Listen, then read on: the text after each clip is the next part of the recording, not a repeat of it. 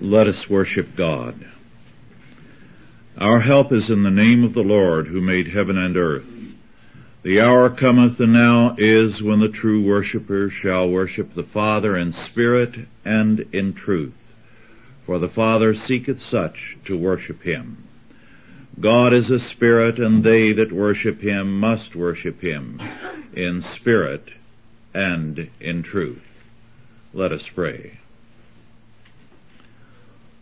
Almighty God, our Heavenly Father, with joy and thanksgiving we come again into Thy presence, rejoicing in Thy mercies, Thy providential care, and the certainty of our victory in Jesus Christ. Make us ever joyful in Thee, ever grateful, ever instant in Thy service, and grant, O Lord, that we might be effectual in thy great victory, when the kingdoms of this world shall become the kingdoms of our Lord and of his Christ.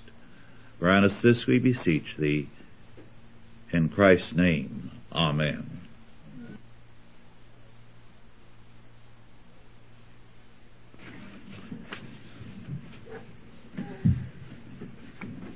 Our scripture is from Exodus 17 verses 1 through 7. Exodus 17, 1 through 7. Massah and Meribah.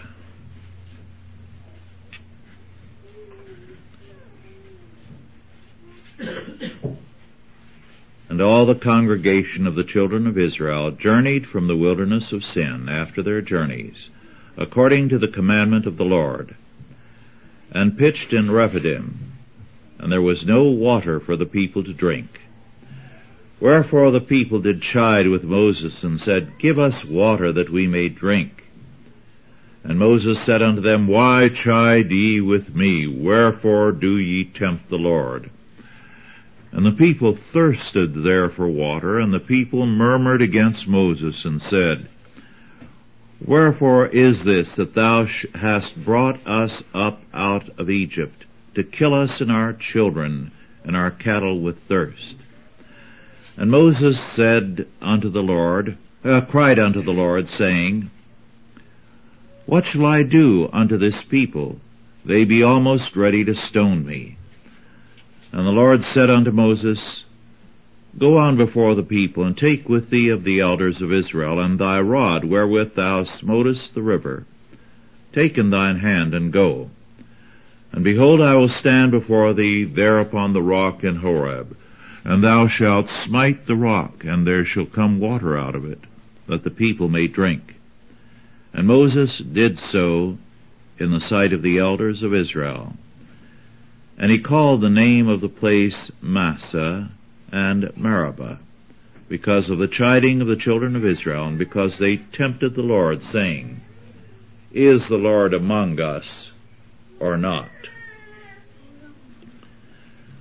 Man's basic and original sin is his attempt to be his own God, to determine good and evil for himself, to be his own source of law.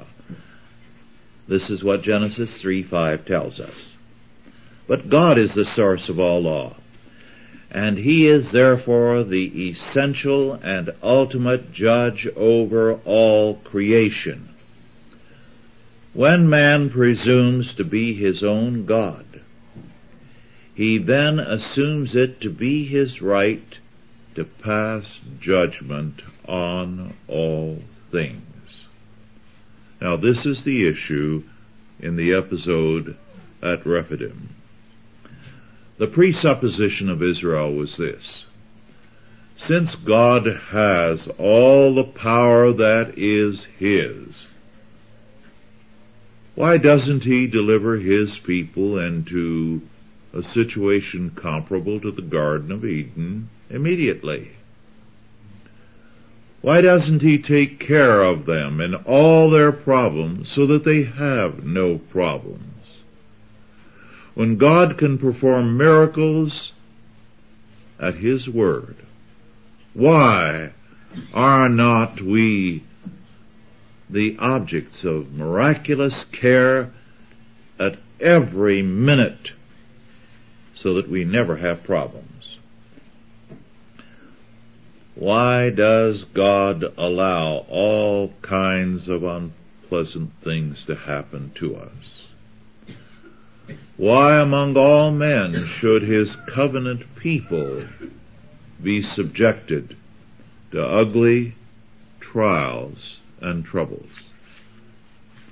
Now this is not an accidental matter nor an academic question.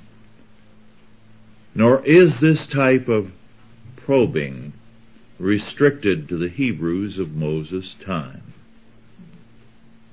It happens to too many people when they have problems, they turn on God.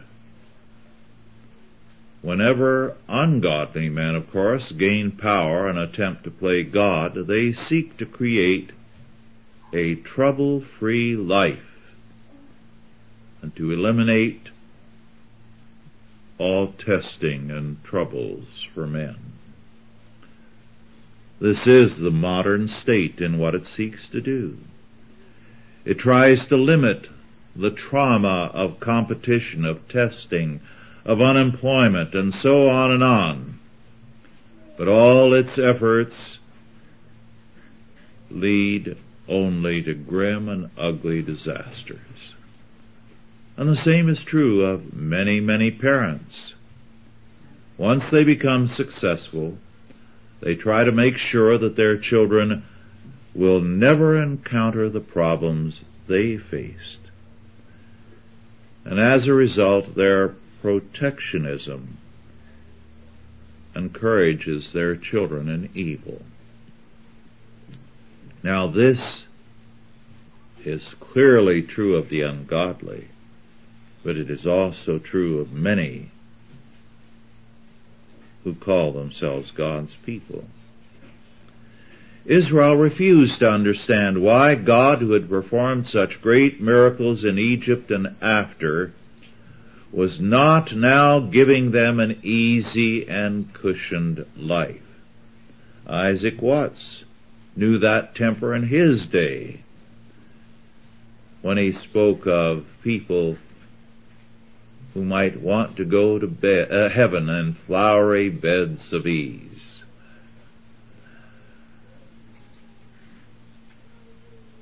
In brief, what the people were asking, why was there no social security from God? Somehow Moses was to blame for all of this. And they were almost ready to stone or kill him, we are told in verse 4. Moses had very good reason to be alarmed. The religions of antiquity were humanistic attempts to account for the universe, and they have a great resemblance to modern thought. They saw the origin of the universe in some kind of creation or act by the gods. But their basic perspective on origins was dramatically different from the biblical account. It was closer to the modern scientific perspective. The pagan account saw a, prime- a primeval chaos as originally prevailing. And out of this somehow came the gods and the gods moved in the face of this chaos to bring about some kind of order. And for paganism, the persistent problem faced by man and society was a possible return to chaos. But they had a paradox in their thinking, because for them all life came out of chaos. Therefore all energy was in chaos. So, you had the fertility cults, you had Saturnalia, various ways of invoking chaos periodically for a season, for a week or two weeks, in order to revitalize society. This was the thesis of antiquity. And it created a paradoxical situation. Social order for pagan man has required a continual war against chaos in order to survive.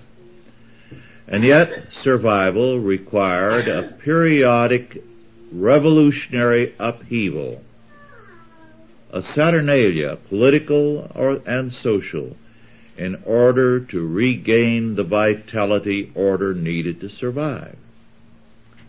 Order was thus an unnatural necessity which went against life's urge to chaos. Now this is fundamental to the thinking of antiquity and it is the background, the presupposition of modern thought. But for the Bible, chaos is not the problem. Chaos is a man-made disorder in society in the world. It began with sin. It was man's revolt, man's rebellion against God that brought in disorder and chaos into the world. To declare that chaos is the problem is to posit and declare that an ultimate and unchangeable metaphysical fact is the source of all trouble. But this is false. For us it is obvious. Sin is the problem. And to say that it is sin is to say that man's problem is a moral question something that he can do a great deal to correct. But to say that it is a metaphysical problem means that it cannot be corrected. Israel was denying the need for or the existence in themselves of a moral problem. The problem was in God not in themselves. And that's why they were crying out against Moses and against God. And of course we have to say that a great deal of pious praying in our time asks God to change instead of seeking to be changed, to be remade, to be enabled to grow and then to be blessed by him. Well, Moses told Israel that they were really testing, they were challenging, they were putting on trial God Almighty. The names Moses gave to the place tell us what Israel was doing. Massah means testing, and Meribah means quarreling. They were testing God. And they were quarreling with him because he would not be ruled by them. Moses later in Deuteronomy 33 verse 8 reminded Israel of the meaning of Massah. He says they did seek to prove him at Massah, and they did strive with him at the waters of Meribah. In Deuteronomy 6:19 he says, "Ye shall not tempt the Lord your God as ye tempted him in Massah," a verse that our Lord quotes in the temptation. In Deuteronomy 9:22, at Taberah and at Massah, and at Kibroth Hattaavah, ye provoke the Lord to wrath. This incident is very much remembered in the Bible. In Psalm 95, 7 to 9, we have a reference to this episode at Massah. Hebrews 3, 7 to 8 and verse 15 refer to it also. And these texts all call attention to Israel's sin and warn us against the same kind of sinning. The miracle of the water out of the rock is celebrated in Psalm 78, and in Psalm 105 and 114, as well as in Isaiah 48 verse 21. The name Massah apparently was the name Moses gave to the place, but to the stream of water that came out of the rock, he gave the name Meribah. Now more than a century ago, one of the greatest of the preachers in England, Joseph Parker, spoke about this episode.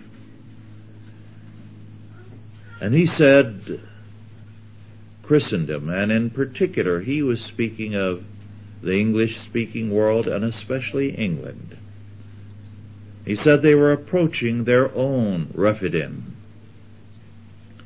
a place where necessities would test their faith. We have not, he observed, gone an inch beyond Rephidim, the place of necessity. Because with all God's provisions and care, we see only our need, Parker said. We see only our necessities, not what God has done and is doing. To quote Parker, we have almost a new English. We have been so complete in our criticism and progress as to have almost established a new alphabet of things. We rejoice in this and call it progress and boast of it with honest and legitimate triumph.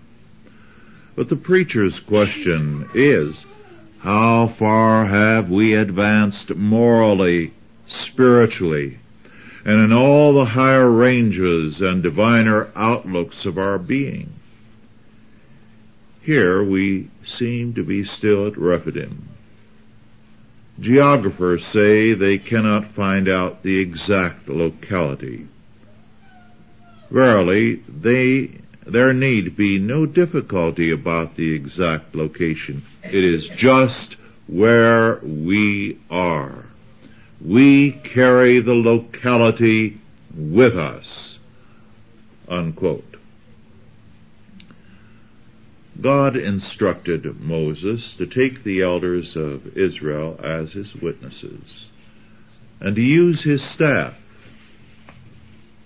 the staff with which he signaled God's judgments beginning with the Nile on Egypt, and to use that staff to strike the rock and bring forth a stream of water a tremendous stream, one to feed a people of two million.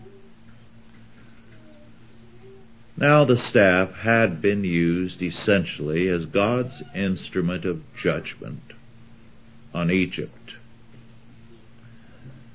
Now it would bring forth the much needed waters, but it was still a witness to judgment. They had insisted on judging God.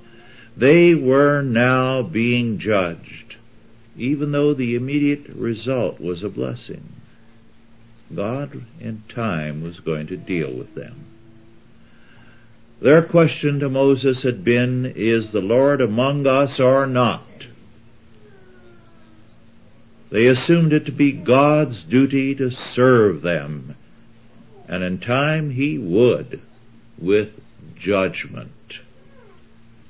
I cited a little earlier what Joseph Parker, one of the greatest men of the pulpit in England, had to say about this episode and how he related it to what was facing his own people, his own nation, and the Christian world generally. Well, it is interesting, about the same time, an historian also thought of this episode as revelatory of something in the world around him. A very great writer, Macaulay. And Macaulay observed of this episode, and I quote, it is the nature of man to overrate present evil. A hundred generations have passed away since the first great national emancipation of which an account has come down to us. We read in the most ancient of books that a people bowed to the dust under a cruel yoke, scourged to toil by hard taskmasters, not supplied with straw, yet compelled to furnish the daily tale of bricks, became sick of life and raised such a cry of misery as pierced the heavens. The slaves were wonderfully set free. At the moment of their liberation, they raised a song of gratitude and triumph. But in a few hours they began to regret their slavery and to reproach their leader who had decoyed them away from the savory fare of the house of bondage to the dreary waste which still separated them from the land flowing with milk and honey. Since that time, the history of every great deliverer has been the history of Moses retold down to the present hour. Rejoicings like those on the shore of the Red Sea have ever been speedily followed by murmurings like those at the waters of strife. Unquote. How little Israel learned from this experience we see in Numbers 20. When in the desert of Zin they again grew angry with Moses and with God because they had no water. Their premise was, if God is our God, then there must be no problems for us. Now that premise is still too prevalent in the world of those who profess the faith. It is no accident that Parker and Macaulay found this episode so revelatory. And we would have to say it is more important now than it was about 140 years or so ago. In verse 6 there is a reference to the rock in Horeb. Now sometimes the Bible uses Horeb and Sinai interchangeably and other times as two places. As far as we can determine, the name of the mountains in that area was Horeb, and Sinai was a particular peak towards which they were moving and where the Ten Commandments were given. This episode recognized over and over again in history for its importance as revelatory of man, is still true. It tells us of how men as they approach God, approach Him wanting the Garden of Eden just because they have been saved. As though somehow, now that they profess the name of Christ or the name of the Lord, they are entitled instantly to paradise, to Eden. I like the expression by one of the great Puritan and post-Puritan writers, Thomas Boston,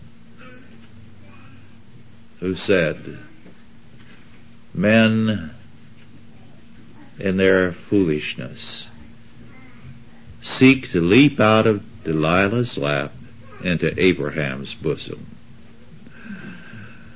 To go from a life of sin into instant heaven. And it isn't so. Let us pray. Our Lord and our God, we give thanks unto Thee for this Thy word. Heal us, O Lord, of our Rephidim, of our readiness and our proneness to demand everything, our unwillingness to grow, our insistence that our will be done. Be merciful unto us, O Lord, and teach us to grow, to learn that these testings and trials that we experience are for our greater glory in Thee, and that every faith will be tested, and that it is because we are Thy children that we are subjected to these things. Our God, we praise Thee. In Christ's name, Amen.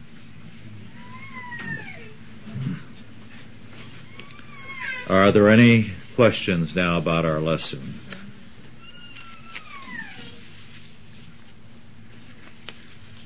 Yes. I think the comment on chaos was repeated by Mao Zedong and today by Gorbachev. They're going to improve their society by unleashing all their controls. Well, it's given their premises. It's logical thinking. They're going to have a controlled revolution in order to achieve their uh, Marxist goal because they've also made clear they have not surrendered their Marxism. And what they are doing is as a uh, strategy towards that goal. Controlled chaos. That's what Saturnalia was.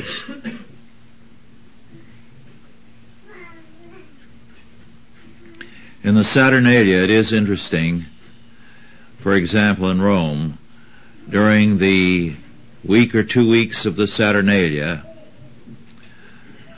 every moral order was reversed in order to revitalize the society.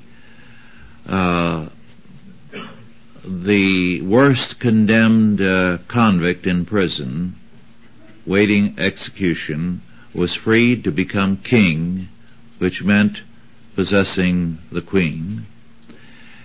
Every sexual crime was now required every kind of evil practiced, but only one group was forbidden to partake of the Saturnalia, the bakers. Somebody had to provide food.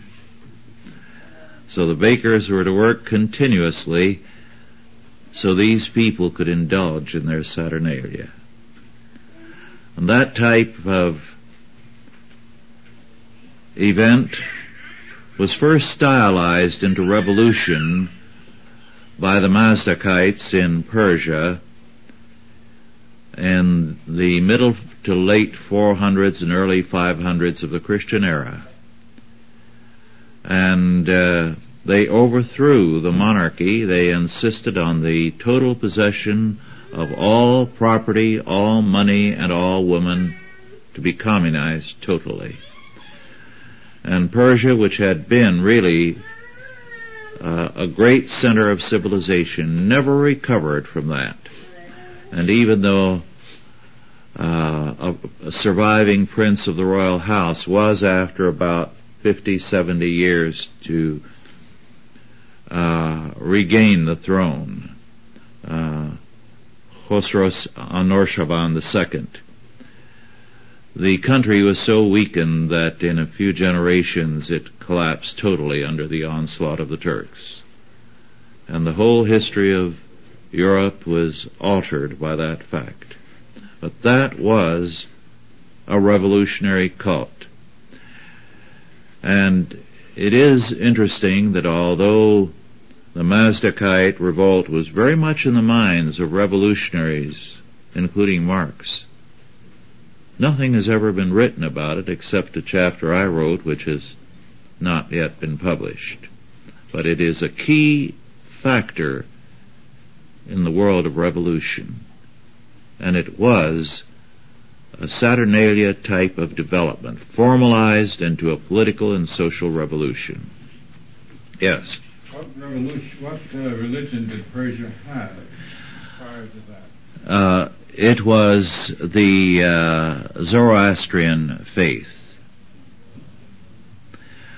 And this was a group of uh, political and religious leaders who came out of particularly that faith and pushed it to the nth degree. And uh, they required it of every group within the Roman Empire, uh, within the Persian Empire.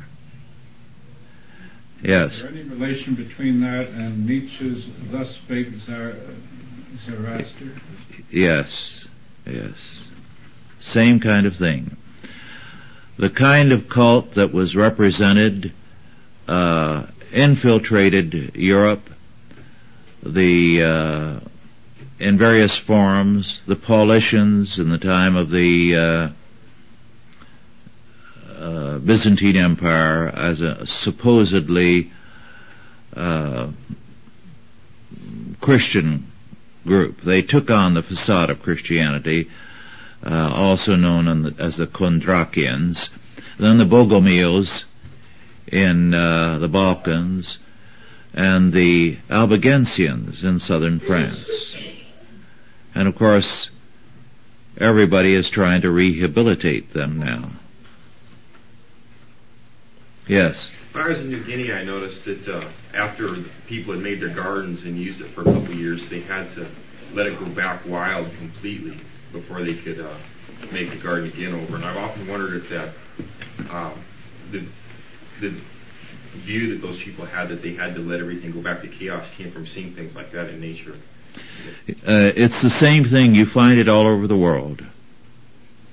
Where you don't find a biblical faith, the basic belief is in the ultimacy of chaos. And therefore, the ritual uh, acts of overturning order periodically and revolution are the means of revitalizing society. And uh, this type of thinking has climaxed in the modern world so that people believe that uh, revolution is essential or some kind of disorder in order to create order, a new order. Yes. Does violence always serve the cause of chaos, or can violent action or force be used in the cause of uh, justice or the reestablishment of order? Well, the alternative is not pacifism, because the Bible does say that at times war is necessary. But the, basically, the biblical concept of war is that it is to be in defense of your country and your freedom, that it must not go beyond certain limits. They are not to make war, for example, against fruit trees and grapevines. It is not to be total war, in other words. Yes. I want to see a parallel in political conventions every four years. Mm. Craziness that goes on there. new order can be established. Well, of course, what they do believe in is uh, increasingly in their thinking a kind of revolution. Uh, one of the things that uh, I came to see in some of my reading recently, and have mentioned to one or two of you, was that in the medieval era there, there was a tension between two things as the medieval era developed. One was that the strong states were those that were totalitarian. And their strength was in a continuity. So the problem was, how could you have continuity without a drift towards totalitarianism. Whereas in Poland and in the German Empire, the Holy Roman Empire, the monarchs were elective, which meant that with each new monarch there was a normally a totally different direction. And they were busy undoing what the predecessor had done. And that's become the problem in our time. Except that we have both evils now. We have a growing drift such as monarchy had towards totalitarianism on the part of the bureaucracy, plus increasingly a revolutionary temper with each new party that takes power. And it's with difficulty that anyone stems that tide. Yes. There is one comment there where the Bible says you can't make war against fruit trees. It exhibits how far Israel has moved from the Bible because they are uprooting the agriculture of the Palestinians. Yes. Yes. That is especially a grim fact because they are without excuse. Of all people, they know that. And except for some of the very orthodox rabbis, no one has protested against that. Yes. Uh, while we may not expect uh, God to grant us instant paradise in our relationship with Him, may we rely on Him at least for basic needs. Uh, the Israelites here were longing for water, which is Yes. a subsistence thing, not exactly paradise. Yes, but the point was, God had taken care of them marvelously to that point. And they didn't say, well, the Lord delivered us from Egypt, from the Red Sea crossing. He's provided us with manna. He's going to take care of this. Instead, their immediate reaction was, at a moment's frustration, something is wrong with God. So the problem was grumbling rather than trust, not trusting. What? So the problem was grumbling rather than trusting. Yes, they're feeling that uh, God had to do it before they felt the need, had to provide before they were aware of something. But God was testing their faith. It wasn't that they were not going to get water. He was putting them to the test. When they have a problem, what's their reaction going to be? Are they going to know that I am their God and will care for them? Or are they going to turn against Moses and against me? That was the issue. They were not like Job who said, though he slay me, yet will I trust him.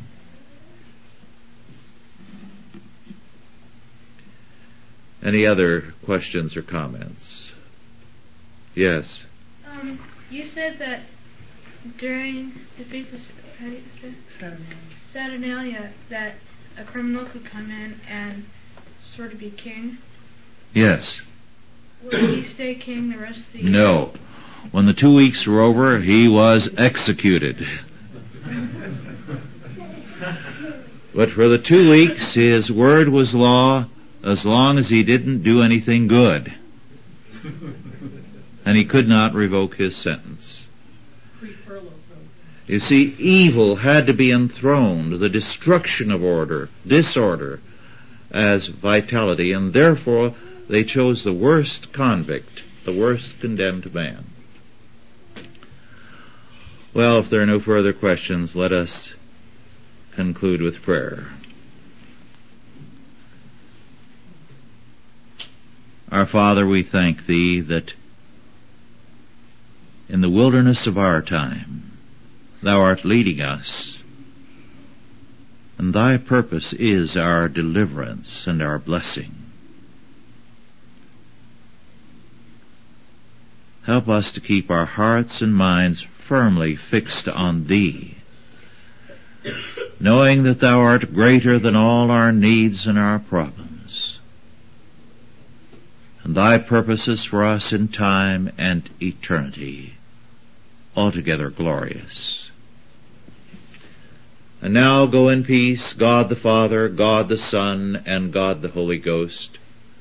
Bless you and keep you, guide and protect you, this day and always. Amen.